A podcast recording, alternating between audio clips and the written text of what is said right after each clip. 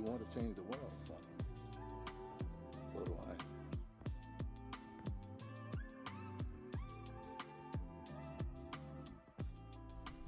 Hey everyone, welcome back to the Curious Christians podcast. I'm your host, Brandon Chavira, here with my co host, Pastor Roger Krans. Hey everyone.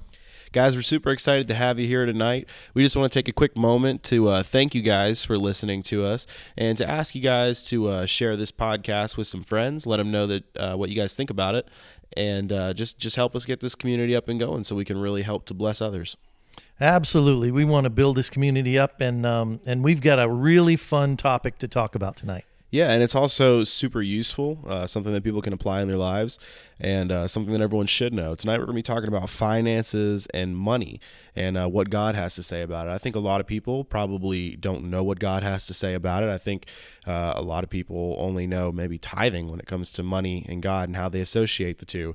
And so, we're going to open it up tonight. We're going to talk about a bunch of different things uh, and what God says about them, and it should be uh, exciting, interesting, and useful. Absolutely, we have so many uh, great stories about tithing and about um, the finances of uh, uh godly finances, and um, and just let's just jump right in and get it started. So I'm gonna jump right in and get it started. Okay. The one term that everybody knows about money and how do you describe it? It's the root of all evil. Everyone says that.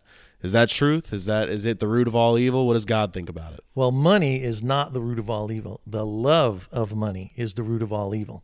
So big, big, big difference there.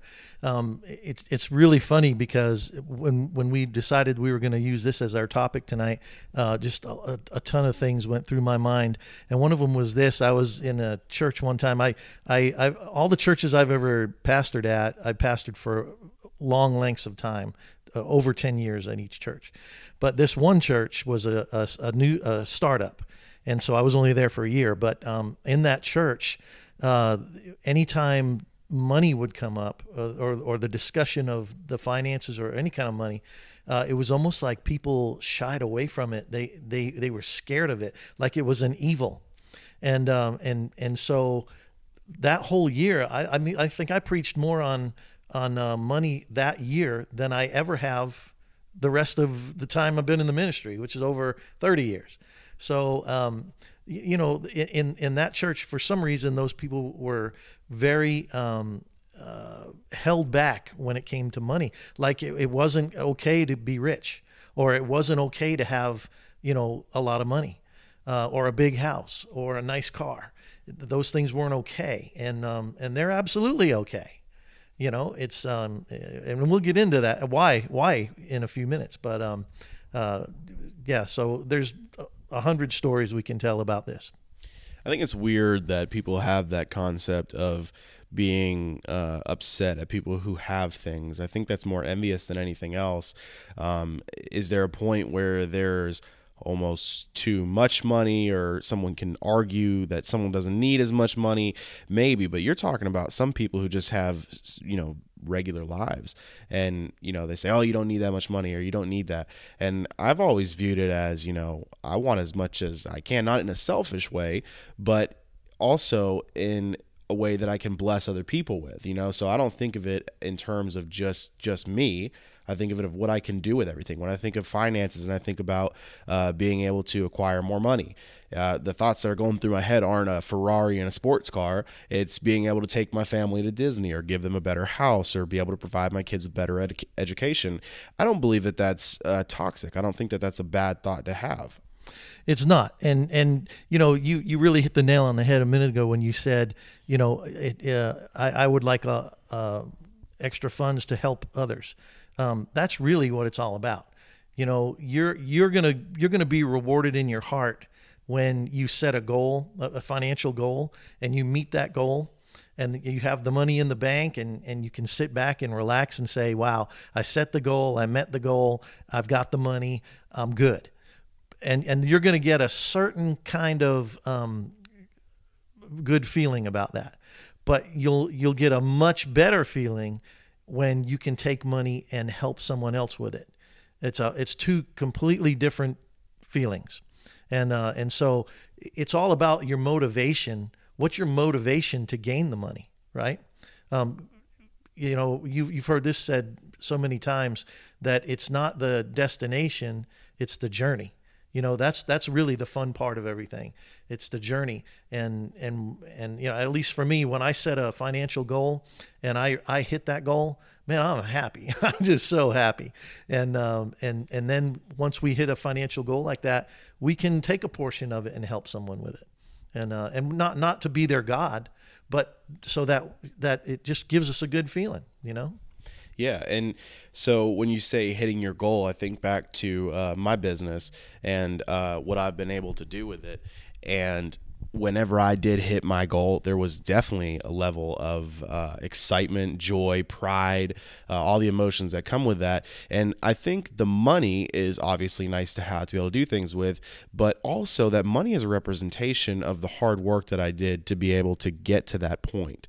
And so what ended up happening is when I got to that point and I reached that money and I felt that pride, it allowed me to have more energy to do even more. I set higher goals, further goals. Sure. And so I, I definitely think it can be used for positive. But I almost want to flip the script here because we're talking about, you know, positively uh, using money. But then you have some people who have that obsession with money, an obsession with material items and things like that. Where can that be dangerous and what does God think about that? Um, you know, uh, m- money has a, um, a tendency to move your emotions and um, and so that's that's what we always warn people about is it when you get emotional about your money, um, you're borderline loving to loving it too much, you know, and that's that's what that scripture says. You know, it's it's not money that's the root of all evil it's the love of money. So when when it affects your emotions and it it, it affects the way you do things you're you're borderline loving money. And uh, and that's a sin so you have to be very careful in that area. And you, you can't let the money dictate your actions or your reactions. You can't let the money dictate your emotions. You know, you have to be in control of those things, or, or, or God has to be in control of those things through you.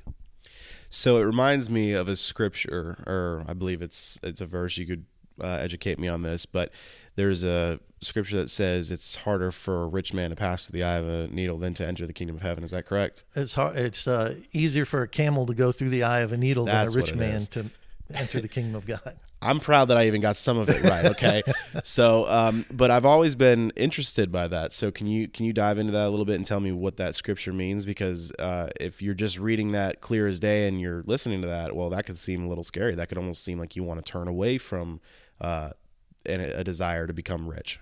Sure, and and that's what I was talking about earlier. You know, uh, some people uh, read a scripture like that and they say, "Well, I, I you know, God doesn't want me to be rich because."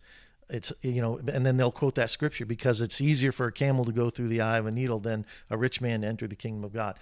So, so they think that it's not okay for them to earn good money or or, or big money, and uh, that's just not the case at all. It's it's really it's really um, letting God dictate your your your life, and uh, in in the area of finances, and so. Um, what he's trying to say there in that scripture is, you know, there's so much that someone with too much wealth or or um, an abundance of wealth, there's so much that can preoccupy them or distract them from what's important which is having a relationship with God and letting God deal with you about that. You know, um, God will bless you um, as much as you can take. You know, He's our Heavenly Father and He loves us. And He, you know, I, I, I liken it unto this. Uh, I, I, I, use this illustration all the time in, in uh, sermons. You know, it's almost like God has all these blessings saved up for you and He wants to give them to you, but you're not ready for them. So, how do you get ready? Well, you have to be transformed and you have to, you know, spend time with God, spend time in His Word. Let Him let Him transform you, uh, and and the more that you can transform with Him, uh, the more blessings you're able to receive. So, uh, you know, we can pray for finances, but they're only going to come in portions that we can handle. Does that make sense? Yeah, it does for sure. I think that there'd probably be a lot of people who would sit back though, and they'd also counter or say, you know, hey, I might be in a situation working nine to five. I don't make a lot of money, and I have been praying for an extra income or something to come my way, a financial blessing. Um, you know, I've been in the position before where there was times where I didn't make a lot of money, and you know, I asked God for a lot of money, and then the tithe comes around on Sunday, and I'm staring at that bowl, and I'm like, there's no way I can put anything else in here. And so there's a lot of people that have that feeling, and I think this is almost uh, directly affects them even more because money becomes more to them. It, it has more of a meaning because that's that's food. That's not food. You know, that's their rent. It's it's a lot it's a lot deeper. You know, we did a podcast a while back on tithing, so I don't want to get too too deep into tithing. But you brought up you brought it up, so I'm going to talk about it a little Okay. bit. Um, when you see that plate going around, you know that's a that's a really um, Uh, probably so many people experience that same thought. They're they're thinking, "Wow, I, I can't even pay my bills, and and so how can I even give to the church? How can I even give my tithe?" But it's really if if you know God and you know His Word, it's really just the opposite. You know, someone someone that's versed in the Scriptures looks at that same scenario and says, "How can I not give God His portion first before I go to pay my bills?" Because if I'll give God his portion first, my faith tells me that God will make a way for me to be able to pay all my bills. Yes. And then God will make a way to, to bless me out of my obedience to him. Yeah. I think that that takes a lot of faith. I think there there is a lot of faith that backs up that that type of feeling because it's the same way when you're in church and you hear a good sermon, you feel all welled up inside. Uh, but then, you know, three, four hours afterwards, you're into the real world. And if you're not keeping frosty on it and you're not really trying to keep that alive, it almost gets pushed to the side. And that's the same thing with those type of thoughts is they rise up and they take effect and they're, they're not able to be pushed down as easy. And so people don't have that, oh man, God's going to bless me if I give him, you know, my tithe. I have the faith to believe that it's going to come back tenfold. They're thinking there's no way I can put this in there. I got to have this for food. I'm glad you said it the way you said it because this is the only, you know, you said, I'm going to quote you. You said that must take a great amount of faith, right? In order to put in the bo- the the the tithing plate before you pay your bills. Yeah. And it, it it does take a measure of faith. But I'm glad you said it the way you did because what what that really means is um, when we say, you know, when I say I can't I can't believe someone would let the plate go by without giving because uh, God's only going to press it down, shake it together, and run it over for them out of their obedience. But I wanted to share this with you because this is the only time that God tells you in His Word to try me. He says, Try me. Try. Give your portion. Pay your tithe and see if I don't open the windows of heaven. So it's not even just having a measure a measure of, of faith. It's it's uh, God giving you that opportunity, and as you're saying, He extends His hand and says, you know, just give it a chance, just give it a try. He said, He, he actually comes out and says, Try me. Well, I, like you said, I don't want to dive too much into the tithing thing because we do have a podcast all about that, which was very interesting. Um, but now I kind of want to turn it to uh, financial almost management. So throughout the course of our lives, uh, a lot of us are going to increase throughout our uh, lives the amount of money we have. There's certain things that everyone's taught to do as far as retirements and making sure you have insurance and all that. And in the back of your mind, you also want to have a little nest egg for savings. And all of that is actually a very um, very earthly thing that we've all established that those are uh, requirements that we need. What does God say about that uh, as far as planning out our future with finances? He uses a, a great illustration in the Bible um, about the ants. He says that, you know, he says, consider the ants. You know, they toil all summer long. And, and all you ever see in, on it, when you look at an ant pile, all you ever see are ants going everywhere. They're constantly moving. They're constantly going. Um, but but when you go and look at where look for that ant pile in the wintertime, you're not going to find it because they've they they've they've done their their due diligence all summer long, all spring, all fall, and when the winter comes, they're ready for winter. They're ready to chill out and wait for spring. And so they've got all their treasures laid up, all their food, everything they need is laid up. You know, he says, consider the ant, uh, because because if you're not like the ant, then you're a sluggard, and you're gonna you're gonna make yeah you can make money, but you're gonna spend it, and then when the hard time comes or the winter comes, you're not gonna have anything to be able to sustain you. Um, it, and it's just like the um, the story of Joseph. You know, when he said there was going to be a famine, and he said, you know, take a take a, a fifth of everything you have for the next seven years and store it up, because there's going to be seven seven years of famine. And um, and so Joseph did what God told him to do, and because of that, they were the only ones with food. Everybody had to come to Egypt to get food. So um, God's very clear about how we're to, to do our finances. We are to save up. We are to set aside. We are to to, to uh, set it back and and and wait. And I'll give you a quick illustration of this. Um, for years, years, I knew this principle, but I and I always said on the first of the of January that was one of my goals. I'm going to set back this year. So by this time next year, I'm going to have a, a, a nice big nest egg. And for for all through my 30s, I said I was going to do it and never did. Okay, in my 40s, I learned. Uh, I'll tell you, that's what I learned in my 30s. In my 40s, I learned that you you you know all the all the self help and the gurus all said you should always set your goals way way past what you really want. That way, if you don't meet them, uh, if you don't exceed them, you'll at least meet them. I, I we don't suggest that. Set goals that you can reach because it's a it's a inner it's an inner thing. You've got to know that you accomplished something. So I learned that in my 40s, but now in my 50s, I've gotten good at both. And so so I'll, I'll, I'll share a quick story. Recently, and when I say recently, I'm talking about the last three years. I set money aside, and I uh, this is what I should have been doing in my 30s. And I set this money aside and I said, no matter what, no matter how hard it gets, I'm not using this money. This is emergency money and I'm going to use it and I'm going to be like the ant. I'm going to put it aside for when the hard times come. And I did that for the last three years.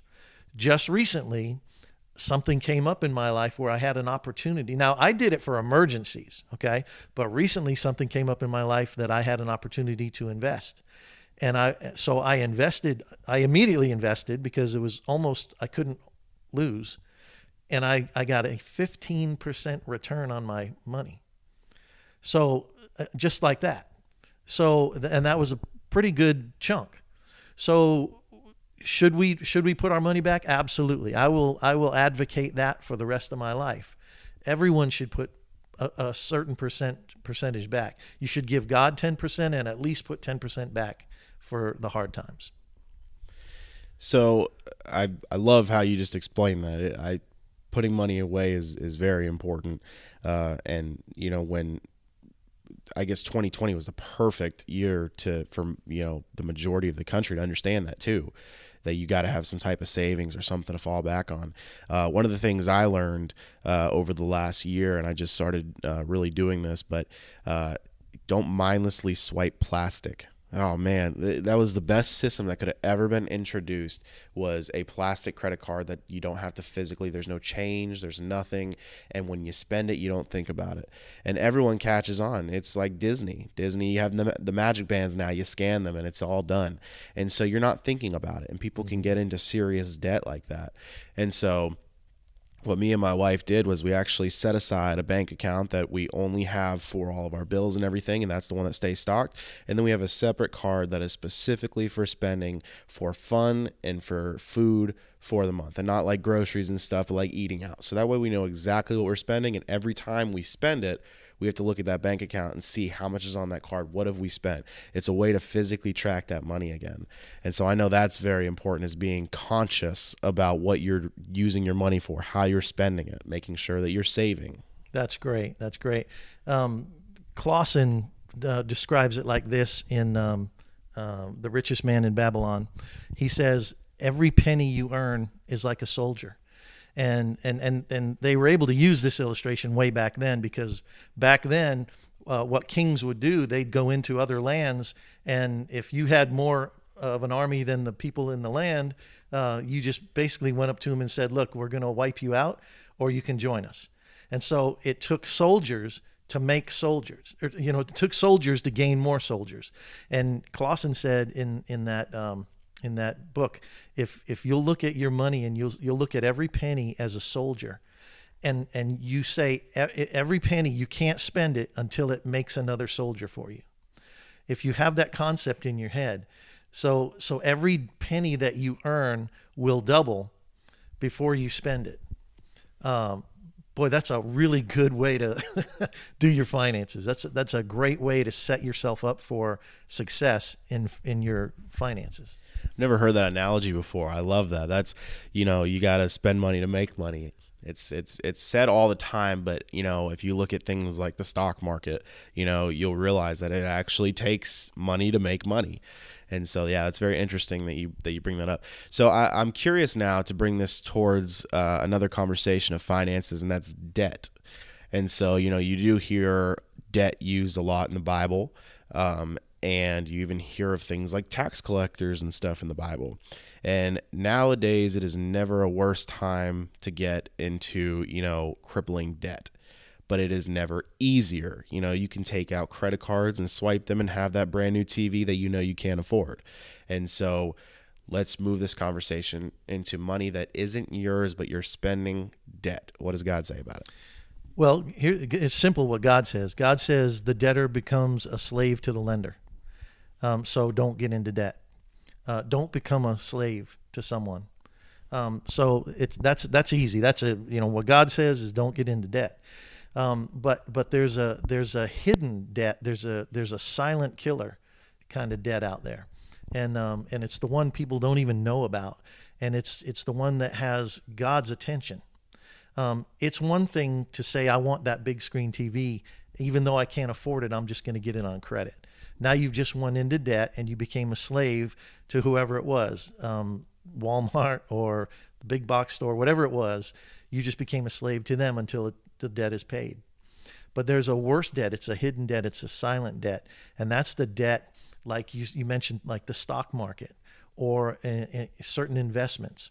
Um, if it, look at it this way, and and the, you have to kind of rise above and look at things from God's perspective. But if you have, uh, say, you have five thousand dollars you want to invest in the stock market, um, you have to be careful what you invest that in. If you're investing it in something that the stock has just been, been climbing and climbing and climbing. You know, people look at that and they say, okay, this stock has been climbing, climbing, climbing. I'm going to invest in it. And, and they don't even, they don't even know what that stock is. Is it a, is it a, a stock that's going to help people or is it a stock that's going to hurt people? You know, is it an evil stock that, that goes completely against what God you know God's precepts are, or, or or something that would be very displeasing to God to know that you owned stock in something of that nature. You know, is so you have to look at it from a biblical standpoint. Is God going to bless that stock for you? Do you really think you're going to be blessed by buying that stock? You know, and the answer the answer is simple. You may make quick money off of it. You'll never make long long term money off off, off of it, and you're going to answer for it. There's going to be a time you're going to answer for it. No one gets away with anything with God. You may get away with it while you're here, but the Bible says every knee will bow, every tongue will confess that Jesus Christ is Lord, and one day you're going to stand before him and answer for that. So you have to be smart. You know, whether you're doing the stock market or whether you're uh, flipping houses or investing in whatever, you've got to be smart. And you got to, you know, you need to say, God, I'm going to pray about this. I want, I want your blessing upon it before I even put my hand on it. You know, and here's here's the kind of prayer we pray. Um, I say, God, uh, either open all the doors to this investment or slam them shut, so there's no doubt in my mind that you don't want me to do it. It's a simple prayer, but it works. You know, when we talk about the stock market and stuff, I think obviously about everything that's been happening recently. Uh, you know, like GameStop stock soaring, and and I just think you know, even though there's some people who have you know probably made a bunch of money on that, uh, morally I've always kind of had to stand back and look at certain things like that, and I can't stand making money when someone has to lose. If there has to be a loser for you to make money, I can't stand that. And there's so many schemes like that nowadays. Um, a lot of pyramid schemes end up like that. Someone has to be losing in the bottom. Uh, you know, a lot of stocks, you will, like uh, the GameStop thing. You have people who inflate the stock, everyone starts buying it, the stock goes crazy, and then, you know, old Joe, who has no idea what he's doing, invests his life savings into GameStop because he thinks everything's going to go crazy with it. But then the stock tanks. He loses all of his money those are real consequences to people. That's actually money that they have that's gone now. And I'm not defending, you know, like big Wall Street or anything. I'm just talking about the, the little guy. There's actually people like that who invest in that. So if you're if if you're almost getting money off of someone else's loss, I think morally that's wrong. And so I guess my next question leading into this is what uh what would God think about almost dirty money as far as what if you're making it off of stealing, drugs, stuff like that? What does God think about that money? Well, he's not going to bless it. He's not. It, it, you know, um, I'll give you another illustration. Not long ago, I I I, um, I asked God. I, I came into some money, and I asked God, God, stretch this money out. I need I need to use this money for a while, and I need it to stretch out. And uh, and I can't tell you. I can't I can't explain to you how He did it, but He stretched my money out. He made it where I, I kept that money. I was able to do everything I wanted to do and then some, and still had the money. So he stretched it out for me. He answered my prayer. Um, I, I can't tell you how he did it. He just did it. Um, I can't. He, he's not going to do that with dirty money. He's not going to. He's not going to bless you. you. You may make money off the stock market, but he's not going to bless that money with what you do with it it's not going to be something that he's he's to you know uh, put a foot forward to bless it. I have a very good friend who professes to be a Christian, and he just bought a, a bunch of stock in a stem cell research company, and they are nothing but evil. If you research the company and, and you know anything about God, you you know that this company is nothing but evil. They're doing evil things, and uh, and and uh, you know. Uh, you try to warn them, but you, you know, to know to do good to do it not to him it is a sin. So you go to him you go to your brother and you say brother yeah you really thinking this out before you do it? Because god's not going to bless you for this. But uh, he won't listen. He does he's he's not got an ear to hear it. So i'm just you know watching him and i'll eventually i i believe i'll see uh, i don't think he's going to make much money on it. Matter of fact he's probably going to lose money on it. Yeah definitely got to be careful about uh, morally where you're investing and things like that. That way, you know, you feel like the money you're making is either earned with uh, dignity or at least you take some pride in certain things.